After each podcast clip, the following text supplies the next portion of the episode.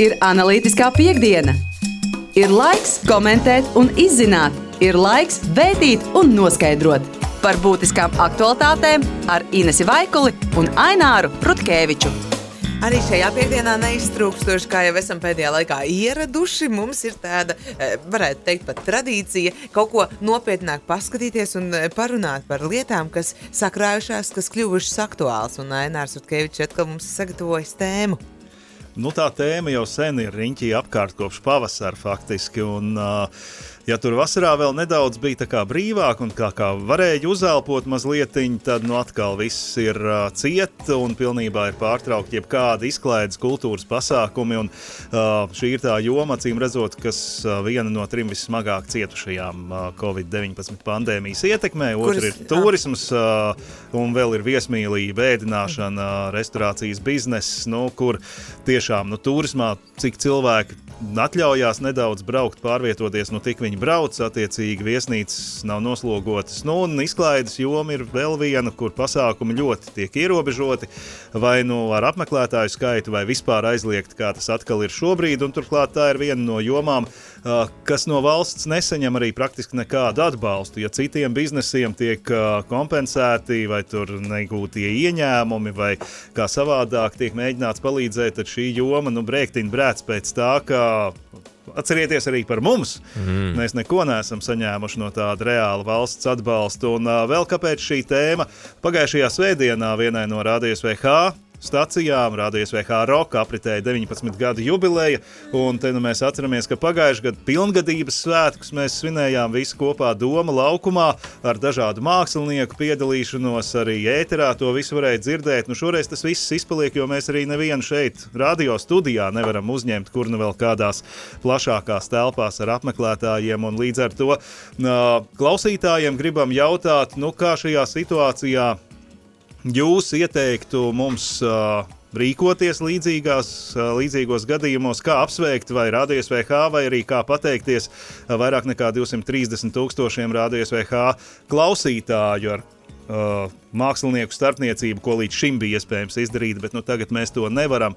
Uh, tā kā sūtiet savas atbildes un ieteikumus uh, vai pārdomas. WhatsAppā. Tā būtu tā kā doma, kā svinēt, kad nedrīkst svinēt? Doma ir, uh, kā mēs šajos apstākļos. Uh, Kā jūs, klausītāji, precīzāk sakot, šajos apstākļos, kādos um, arī mums radio ir jāstrādā un ar kādiem jārēķinās, izrādītu savu pateicību Rādījus VH Rock uh, jubilejā, nu un, protams, arī faniem radiostacijas, ja būtu mūsu vietā. Vai ir kāda orģināla ieteikuma, piemēram, kā nosvinēt šajos apstākļos jubileju, vai arī Jā. uh, kā mēs varētu iesaistīt arī klausītājus un plašāku loku vēl šo svētku svinēšanā. Mm. Nu, šoreiz izpalika jebkādas svinības, bet dienas laikā sazināsimies arī ar izklaides industrijas pārstāvjiem, pajautāsim nopietnāk, kā viņiem iet, kā viņiem klājas. Un, uh, kādas nu, ir sajūtas, vai gaisma tuneļa galā spīd, un cik ilgi viņi tā vispār var izvilkt. Pilnīgi nekam nenotiek. Kāda gaisma par viņu ir jāmaksā? Jā, par šo, par šo tēmu var spīdēt, raujam ārā. Saule! es tev sauli parādīšu novembrī Latvijā.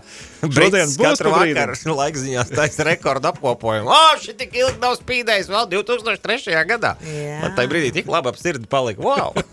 Jā, par šo tematu, kas mums šodien ir aktuālajā piekdienā, analītiskajā piekdienā, es aizdomājos sevišķi vakar, kad uh, Dailas teātrim apritēja simts gadi pilnīgā klusumā pilnīgā klusumā. Un sanāca būt arī pie dēls teātra, kurš stalažām ieskauts, sagaidīja savu, savu tādu nozīmīgo gadsimtu. Bez mazliet tāda sajūta radās, ka tā vajadzētu rīkoties. Jā, es, man liekas, piedod, es tev pārtraucu. Visu. Ne, es gribēju vienkārši pateikt, lai tie, kas jau sūta, ka vajag uh, apsveikt ar piemaksām un naudu, vienkārši nesūtiet. Mums nav. Nevienam nav. Arī dēls teātrim. Nu, viņi nevar savus darbiniekus apsveikt ar bonusu hei, katram bonus, tāds un tāds. Nu, nav šobrīd Jā, nekāda bonusa. Šobrīd drīzāk ir tas, ka tu strādāsi mazāk, tu saņemsi mazāk. Vai arī paldies. Nu, un, uh, manī šajā visā, kas, uh, kas fascinē mazliet netai patīkamākajā ziņā. Man ļoti patika viens tvīts, es aizmirsu autoru, un lai man piedod, bet tur bija aprakstīts tas, ka, ja tu nepazīsti nevienu, kuram šobrīd nākas atteikties no sava biznesa vai to pazaudēt, kuru ietekmē šie aizliegumi finansiāli, kuri tiešām cieši, tu esi tādā pašā burbulī, kā ja tu nepazīsti nevienu, kuram ir covid. Tie ir tādi burbulīši, kas ir izveidojušies, un ir liela daļa sabiedrības, kas nesaprot, par ko jūs cepaties. Nu, kas, ko? Nu, labi, nevarat šobrīd taisīt končus un izrādīt. Nu, pagaidiet, bišķiņi, atkal varēsiet. Bet nav tāds pagaidiet, bišķiņi. Ir ļoti daudz lietas, kas negaida un, un prasa to, to, to, to naudu. Ja mums kaut ko aizliedz darīt, vajadzētu uzreiz vienkārši no valsts būt uh, bez jebkādiem jautājumiem, kaut kādam pamat atbalstam, lai es varu tiešām to nedarīt. Kā liela daļa mūziķu vai mākslinieku vai, vai teātra darbinieku un citu. Bet tas nenotiek. Nu, ok, ņiprais, uh, sīvais latviečs, uh, savalku jostu, nu labi, es pacietīšos. Es saprotu, visiem grūti, viss ir slikti. Bet tad tu redzi, kas notiek ar, piemēram, prezidentu. Vai, vai vēl virkni uh, lielo puiku tur uzvalkos. Neko nevar atlikt viņi. Viņi vienkārši ņem un palielina sev, pieliek klāt. Kāpēc? Kāpēc tagad? Visiem skaidrs, ka to vajag, visiem skaidrs, ka tie procesi ir iesākti jau pirms tam, bet neberiet mums acīs sāli. Nu, tas tā galīgi nesmuki izskatās. Bet nu. vēl viena lieta par izklaides industriju. Tā nav tā joma, kur tu teiksim, vari tagad aizslēgt cietu, un pēc tam, nu, tad, kad beigsies, tad atsākt. Tas ir -hmm. process, kur tev ir jāplāno uz priekšu. Vai tev ir izrādes jāgatavo teātros, vai tev ir jāplāno koncerti, jāsarunā mākslinieki, kur tev neatbrauks, teiksim, jau rīt, un tu -hmm. nepārdos biļetes. Nu, varbūt, ja Coldplay atbrauks, tad pārdos vienā mirklī, bet arī cilvēkiem jau nebūs naudas vairs par ko pirkt to biļeti uz Coldplay. Bet uh, tur ir vajadzīga tā skaidrība arī ilgtermiņā. Tas nav tā, ka šodien izslēdzam lampiņu un rīt atkal nospiežam slēdzi un aiziet viss no jauna jauna rūts un dūts. Jā, taisnība. Šausmīgi daudz tādu sarežģītu manevru būtu šeit jāveic, bet pats primārais, kas pietrūkst, ir vienkārši bezieru un sapratne. Sapratni par to, ka, jā, ok, nu, varbūt tu kā nezinu, flautists vai, vai, vai dramaturgs jaunais vai kas, neesi pirms tam tur riktīgi jau atspēries uz, uz sijā kājām. Nu, ok, ņem reku vismaz kaut kāds pamatiņš tev draugs, jo mēs tev aizliedzam taisīt mm. kaut ko. Nē, nevaram, sorry, piedodiet. Nu, Jā, tas tā ir. Nu, puiši, man liekas, ka pavērta ir rīktīgākā Pandoras lāde. Jūsu klausītāju no, viedoklis jā. mēs WhatsAppā audio ziņas formātā gaidīsim. Jau pēc pusdienas 11. tie arī tiks apkopoti un izskanēs um, gan mm -hmm. jūsu ausīm, gan arī citām ausīm. Būs, būs. Lai vairotu viedokļu dažādību. Tikai tu atceries, kas Pandoras lāde izglītības, kultūras un, ne, izglītības un zinātnes ministrs uh, versijā. Naudas lāde. tā kā to gan mēs neesam pavēruši.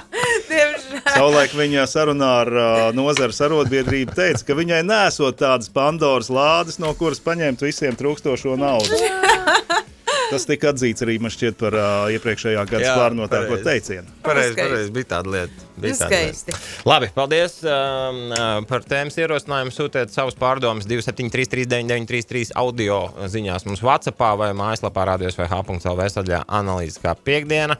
Uh, ko darīt? Plus vēl atsūties kaut ko foršu radios vai h-rokam. Jā.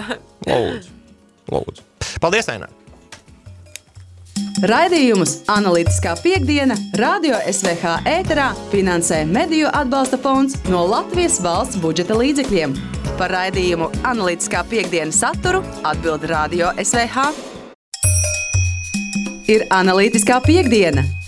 Ir laiks komentēt un izzināt, ir laiks vētīt un noskaidrot par būtiskām aktualitātēm ar Inesu Vaikuli un Aināru Rutkeviču. Ar raidījumu analītiskā piekdiena studijā Ainārs Rutkevičs. Pagājušajā svētdienā vienai no akciju sabiedrības Radio SVH stacijām, Radio SVH Rock apritēja 19 gadu. Diemžēl ārkārtējās situācijas dēļ šoreiz nevarējām pateikties vairāk nekā 230 tūkstošiem tās klausītāju ne ar kādu koncertu, ne mūziķu uzstāšanos radio studijā. Situācija šobrīd ir tāda, ka kultūras un pasākumu nozare kopš pandēmijas sākuma ir zaudējusi lielāko daļu savu ieņēmumu izņēmumu, un daudzi uzņēmumi ir bijuši spiesti savu darbību pārtraukt pilnībā. Pasākumu pārdoto biļešu skaits kopš Covid-19 pandēmijas sākuma ir samazinājies vismaz piecas reizes, savukārt ienākumu apjoms vēl vairāk. Tajā pašā laikā līdzinējais valsts atbalsts nozarei ir bijis ļoti minimāls, bet ilgusī dīkstāve un pieaugošā neskaidrība par nākotnes situāciju padara kritisku un nav jūtama valdības vēlme kultūras nozari atbalstīt līdztekus citām Covid-19 pandēmijas skartajām nozarēm. Arī Radio SVH klausītāji pievienojas pasākumu un koncertu rīkotāju neizpratnē par valsts attieksmi. Tā WhatsApp ziņās kāds no klausītājiem raksta, ka Latviju ir pārņēmis Grinčs. Ir viens variants, kā tikt pie atbalsta, nevis pīkstēt Facebookā, bet reāli visiem sadoties rokās un iet ielās. Cits klausītājs ierosina aptaujāt ne tikai profesionāļus, bet arī amatieru kolektīvu vadītājus, dejotājus, dziedātājus, kuriem pašlaik ir aizliegti kopmēģinājumi, bet vēl kāds klausītājs vērš uzmanību uz valsts vīru darbu nesakritību ar vārdiem, jo laikā, kad publiskie ēdināšanas uzņēmumi uz vietas ēdināt klientus nedrīkst, saimas kafūzija var ēst turpat uz vietas. Tiesa vienam no radio SVH klausītājiem mūsu šorīt ar Kasparu Breidaku un Sandu Dejus runātais par šo tēmu uzvilka atsperi. Gribētos jautāt, ar ko izklaides biznesa darboņi un visi pārējie, kam tagad pēkšņi Covid laikā vajag uh, kaut kādas kompensācijas plānus, valnciņi zina ko, ir labāki par tiem zemniekiem, kuriem iznīcinot cukuru biznesu, nogrieza visu, par tiem metālurga darbiniekiem, kuriem vienkārši vat, atkal kaut kādu interešu pēc tūkstoši palika bez darba. Latvijas dzelzceļa darbinieki atkal tūkstošiem paliek bez darba. Un viņiem neviens neko nekompensēs. Un viņiem pat nav cerība, ka kādreiz pēkšņi beigsies tas vīrus un viņiem atgriezīsies darba vietas. Viņiem ir jādomā. Nu, tad attiecīgi arī izklaides biznesa darboņiem. Par situāciju tieši pasākumu rīkotāju un izklaides nozarē sīkāk runāsim pēc pulksten trījiem, bet apkopojot klausītāju viedokļus, nevaram neizcelt daudzos apsveikumus un laba vēlējumus Radio SVH roka dzimšanas dienā, tostarp arī ieteikumus, kā šos svētkus atzīmēt atšķirīgi no citām reizēm. Labdien! Mans mīļākais radio ir Radio SVH Rock. Sveicu jūs dzimšanas dienā! Un paldies, ka jūs esat! Paldies par jūsu mūziku, paldies par jūsu raidījumiem un novēlu jums sasniegt vēl augstākas radošās virsotnes. Un cerams, ka pandēmija tomēr kādreiz beigsies un mēs varēsim tikties kādos koncertos. Par tiem radio dīdžejiem, ja? Nu, reāli tur viens kārtīgs dīdžejs, tas ir Arts Dvarjonas. Es nu, tiešām būtu gatavs viņam kaut ko jēru no savas saimniecības aizsūtīt. Nu, viņš tiešām foršs. Jā. Nu, sveicu jūsu jubilejā. Un tad es te iedomājos, kā varētu būt, ka šajos laikos uh, varētu nosvinēt, tā kā nevar nosvinēt, tad varbūt kā varētu to populārāk izdarīt, tad varētu e, visas radiostacijas vienotru sveikt. Nu, tā kā nesen bija mm, Latvijas rādio jubileja, tad SVH viņus sveic, un tā varētu arī visām stacijām iet cauri. Vēl Ieva raksta, ka, lai pateiktos uzticīgajiem klausītājiem, varētu ikdienas rotācijā iekļaut latviešu roka mūziku. Savukārt Edgars ieminējies, ka būtu patīkami, ja, piemēram, nākamajā gadā, kad radio SVH roka apritēs 20 gadu, būtu iespējams stacijas faniem sapulcēties uz kādas pasaules slavenas roka grupas koncertu. Domāju, ka radio SVH roka fani arī būs priecīgi dzirdēt pa kādam svaigākam roka skaņdarbam ikdienas ēterā un arī latviešu roka mūzika varētu ieskanēties tajā. Tā raksta Edgars. Tas bija raidījums analītiskā piekdiena, un studijā bija Ainārs Rutkevičs. Raidījumus Analītiskā piekdiena Radio SVH ēterā finansē Mediju atbalsta fonds no Latvijas valsts budžeta līdzekļiem. Par raidījumu Analītiskā piekdiena saturu atbild Radio SVH. Ir Analītiskā piekdiena Ir laiks komentēt un izzināt, ir laiks vētīt un noskaidrot par būtiskām aktualitātēm ar Inesu Vaikuli un Aināru Rutkeviču.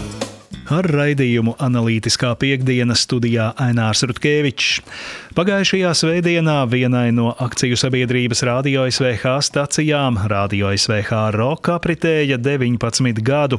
Diemžēl ārkārtējās situācijas dēļ šoreiz nevarējām pateikties vairāk nekā 230 tūkstošiem tās klausītāju ne ar kādu koncertu, ne mūziķu uzstāšanos radio studijā.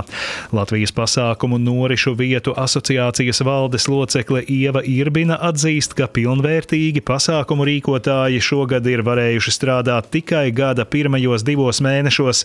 Vasarā bija spēkā apmeklētāju skaita ierobežojumi, bet kopumā dažādi noteikumi, kas izvirzīti pasākumu rīkotājiem, mainījušies 12 reižu. Tajā pašā laikā līdzšinējais valsts atbalsts nozarei ir bijis ļoti minimāls, bet ilgusī dīkstāve un pieaugošā neskaidrība par nākotni situāciju padara kritisku un nav jūtama valdības vēlme kultūras nozari atbalstīt līdztekus citām Covid pandēmijas krīzes skartajām nozarēm. Jā, mums ir bijis ļoti labs kontakts un ļoti konstruktīva sadarbība ar kultūras ministriju, kuri absolūti izprot situāciju uh, un uh, aizstāv mūs un meklē kopā ar, mums, ar nozares pārstāvjiem risinājumus tam, uh, lai mēs šo laiku pārdzīvotu. Bet te ir arī jāizdala būtiska atšķirība kad, eh, tad, kad mēs martā, aprīlī vai maijā runājām par to, ka mums ir jāizdzīvo kāds īsts brītiņš un ka to mēs varam izdarīt ar kādiem saviem uh, nozars, tā sacīt, uh, iepriekšējo gadu rezultātiem, tad uh, pilnīgi cits stāsts ir tajā brīdī, kad mēs šādā stāvoklī dzīvojam jau uh, desmito mēnesi. Un, protams, ka tad mums ir uh, nepieciešams daudz lielāks valdības kopējs izpratnes apjoms, uh, ne tikai uh, kultūras ministrija, kur tiešām uh, visu cieņu iestājas par mums un palīdz mums meklēt kopā risinājumus, tomēr uh, da, nu, nereti šie risinājumi apstājas uh, valdības līmenī uh, dēļ šīs kopējās skatījuma varbūt uz to, cik būtiska uh, kultūras nozara ir un, uh, un patiesībā kāds ir tās pienesums ekonomikai kopumā labos gados. Un tāpat, ka kultūra nav jāskata tikai caur notikušo pasākumu skaitu, bet arī caur šiem lielajiem pasākumiem ir ienākošais turisms, ir tad, tad, no ārpuses esoša naudas atvešana uz Latviju, kas ir ciešā saiknē arī ar turismu, ar viesmīlību un tā tālāk. Bet nereti tomēr nepamat sajūta, ka mēs nevienmēr tiekam skatīti kā ekonomiska vienība, kura maksā nodokļus un kura ģenerē naudas ieplūšanu Latvijā arī no ārzemju ceļotājiem. Kāda ir Latvijas situācija salīdzinājumā ar kaimiņu valstīm, tuvākajām Lietuvu, Igauniju? Viņiem diži labāk klājas šīs nozares pārstāvjiem? Um, diži labāk šobrīd droši vien neklājas nevienam, uh, ņemot vērā arī šobrīd Lietuvas augstos saslimstības rādītājs. Tomēr Igaunijā šobrīd valdības pārstāvji demonstrē izpratni par kultūras nozaru un pasākumu nozaru kopumā. Uh, tur viens ļoti spilgts piemērs, ka neskatoties to, ka Latvijā tad, tad, pasākumi bija atļauts, tomēr ļoti bieži mēs varējām dzirdēt dažādu pārstāvju uzrunas televīzijās un citos masu mēdījos. Sakot, ka tomēr aicinām izvērtēt nepieciešamību iet uz lieliem pasākumiem. Pasākumos ir vislielākais risks saslimt. Mēs redzam pretēju stāstu Igaunijā, kur Igaunijā valsts prezidents dodas uz teātri un teātrī eh, dāla pati apmeklētāja maskas un saka, mums ir jāapmeklē kultūras pasākumi, mums ir jārod iespēja bagātināt arī savu uh, dvēseli šajos apstākļos un nevajag baidīties no pasākumiem, uh, ja jūs tajos spējat ievērot visus nosacījumus. Un es uz šo skatos kā uz vienu būtisku komponenti, jo mēs varam uh, raudzīties uz atbalstu ne tikai naudiskā griezumā, ko mēs saņemam no valsts kā uh, atbalstošs mehānismus, bet arī tajā, kā nozara kopumā un tās darbība kopumā tiek izprasta, un uh, gan tajā, ka pasākumu radīšanai vajag ilgāku laika periodu, kā vienu nedēļu vai vienu dienu, un ka tas, ka mums augustā atļauj pulcēties 3000 cilvēkiem, nenozīmē, ka nākamā dienā būs pasākums 3000 cilvēkiem, jo tādu pasākumu vajag vismaz pāris mēnešus, lai sagatavotu. Uh, tad, tad arī spēja skatīties uz informāciju uz priekšu. Un līdzīgi kā, piemēram, Vācijā bija pateikt, ka nevis mēs zinām, kad mēs varēsim sākt redzēt, ka mēs zinām, ka līdz šim datumam noteikti nekas nevarēs notikt. tā arī ir šāda te, uh, atbalstoša funkcija un tā arī ir uh, izpratne par nozari. Un, un lūk, Igaunijas minētais piemērs arī ir daļa no šīm te, uh, izpratnes par nozari un atbalstošiem pasākumiem.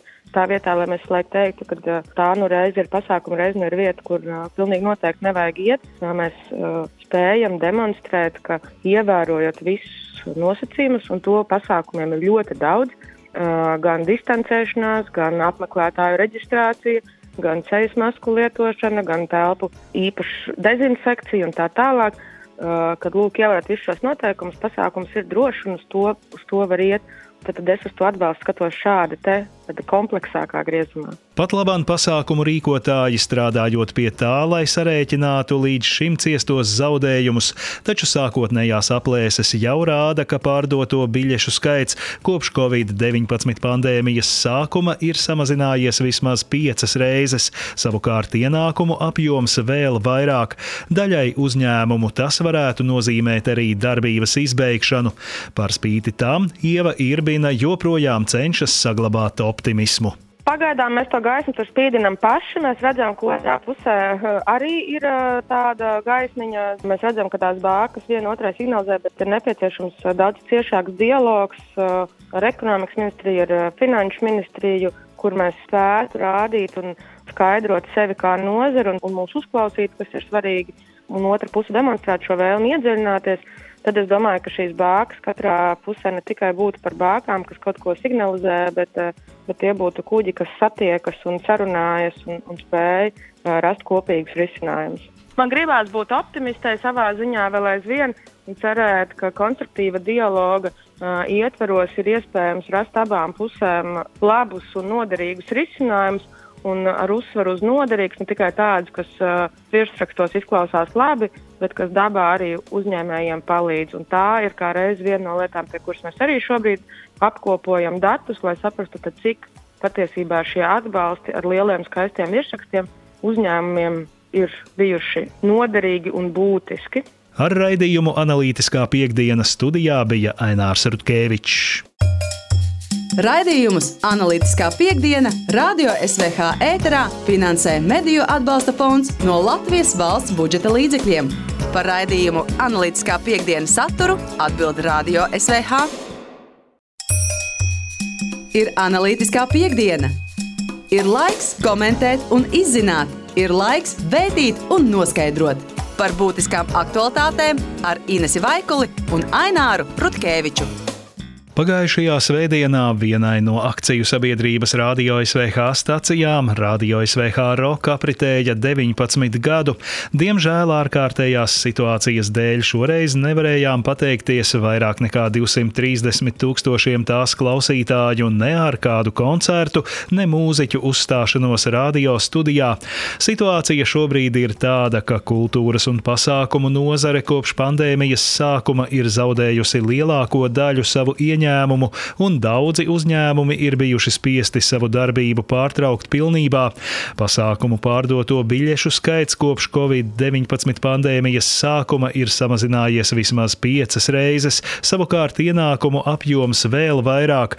Tajā pašā laikā līdzšinējais valsts atbalsts nozarei ir bijis ļoti minimāls, bet ilgusī dīkstāve un pieaugošā neskaidrība par nākotni situāciju padara kritisku un nav jūtama valdības valdības vēlme palīdzēt kultūras nozari atbalstīt līdztekus citām Covid pandēmijas krīzes skartajām jomām. Latvijas pasākumu norišu vietu asociācijas valdes locekle Ieva Irbina uzsver, ka nozarei ir laba sadarbība ar kultūras ministriju, taču izpratnes trūkst kopējā valdības līmenī. Te ir arī jāizdala būtiska atšķirība kad tad, kad mēs martā, aprīlī vai maijā runājām par to, ka mums ir jāizdzīvo kāds īsts brītiņš un ka to mēs varam izdarīt ar kādiem saviem uh, nozares, tā sacīt, uh, iepriekšējo gadu rezultātiem, tad uh, pilnīgi cits stāsts ir tajā brīdī, kad mēs šādā stāvoklī dzīvojam jau uh, desmito mēnesi. Un, protams, ka tad mums ir uh, nepieciešams daudz lielāks valdības kopējs izpratnes apjoms.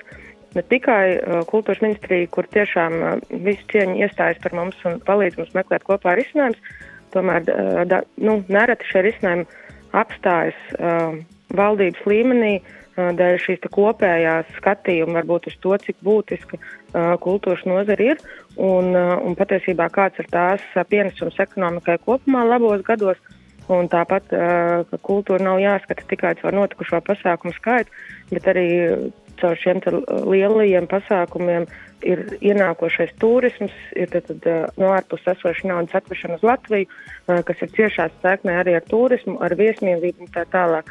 Diži labāk šobrīd droši vien neklājas nevienam, ņemot vērā arī šobrīd Lietuvas augstos saslimstības rādītājs, tomēr Igaunijā šobrīd valdības pārstāvji demonstrē izpratni par kultūras nozaru un pasākumu nozaru kopumā.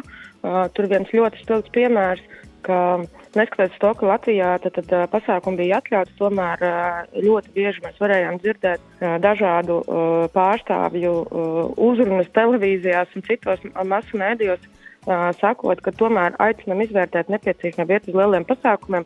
Pasākumos ir vislielākais risks saslimt. Mēs redzam pretēju stāstu. Igaunijā, kur Igaunijā valsts prezidents dodas uz teātri, un teātrī dāla pati apmeklētāja maskas un saka, mums ir jāapmeklē kultūras pasākumi, mums ir jārod iespēja bagātināt arī savu dvēseli šajos apstākļos un nevajag baidīties no pasākumiem, ja jūs tajos spējat ievērot visus nosacījumus. Un es uz šo skatos kā uz vienu būtisku komponenti, jo mēs varam uh, raudzīties uz atbalstu ne tikai naudiskā griezumā, ko mēs saņemam no valsts kā uh, atbalstošs mehānismus, bet arī tajā, kā nozara kopumā un tās darbība kopumā tiek izprasta, un uh, gan tajā, ka pasākumu radīšanai vajag ilgāku laika periodu, kā vienu nedēļu vai vienu dienu, un ka tas, ka mums augustā atļauj pulcēties 3000 cilvēkiem, nenozīmē, ka nākamā dienā būs pasākums 3000 cilvēkiem, jo tādu pasākumu vajag vismaz pāris mēnešus, lai sagatavotu. Tad, tad arī spēja skatīties uz informāciju uz priekšu, un līdzīgi kā, piemēram, Vācijā bija pateikt, ka nevis mēs zinām, kad mēs varēsim sākt strādāt, ka mēs zinām, ka līdz šim datumam noteikti nekas nevarēs notikt. Tā arī ir šāda te, atbalstoša funkcija, un tā arī ir izpratne par nozari. Un, un lūk, Igaunijas minētais piemērs arī ir daļa no šīm te, uh, izpratnes par nozaru un atbalstošiem pasākumiem.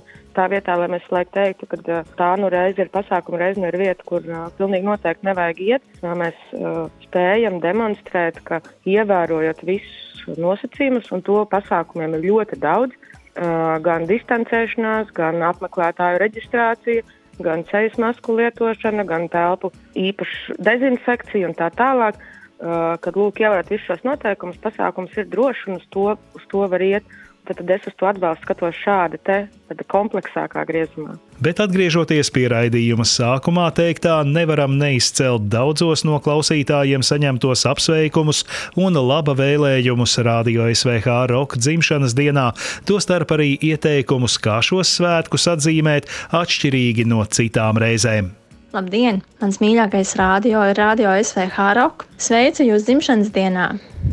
Un paldies, ka jūs esat! Paldies par jūsu mūziku, paldies par jūsu raidījumiem un novēlu jums sasniegt vēl augstākas radošās virsotnes. Un cerams, ka pandēmija tomēr kādreiz beigsies un mēs varēsim tikties kādos koncertos. Par tiem radio dīdžejiem, ja?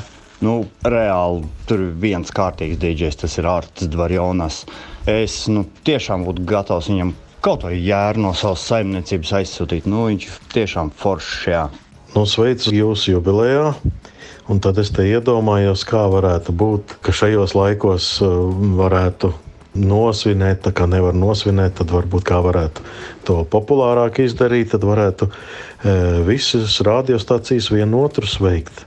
Nu, tā kā nesen bija mm, Latvijas rādio jubileja, tad SVH viņus sveic, un tā varētu arī visām stācijām iet cauri. Vēl Ieva raksta, ka, lai pateiktos uzticīgajiem faniem, varētu radio SVH roka ikdienas rotācijā iekļaut latviešu roka mūziku, jo ar stundu nedēļā, kas tai veltīta, esot pārāk maz, savukārt Edgars ieminējies, ka būtu patīkami, ja, piemēram, nākamajā gadā, kad radio SVH roka apritēs 20 gadu, būtu iespējams stacijas faniem sapulcēties uz kādas pasaules slavenas roka grupas koncertu. Viņa ieskatā radio SVH roka roka fani arī būtu priecīgi dzirdēt pa kādam svaigākam roka skaņdarbam ikdienas ēterā, un tajā būtu jāatvēlē vietu arī latviešu roka mūzikai. Tas bija raidījums analītiskā piekdiena, un studijā bija Ainārs Rutkevičs. Raidījumus Analītiskā piekdiena Radio SVH ēterā finansē Mediju atbalsta fonds no Latvijas valsts budžeta līdzekļiem. Par raidījumu Analītiskā piekdienas saturu atbild Radio SVH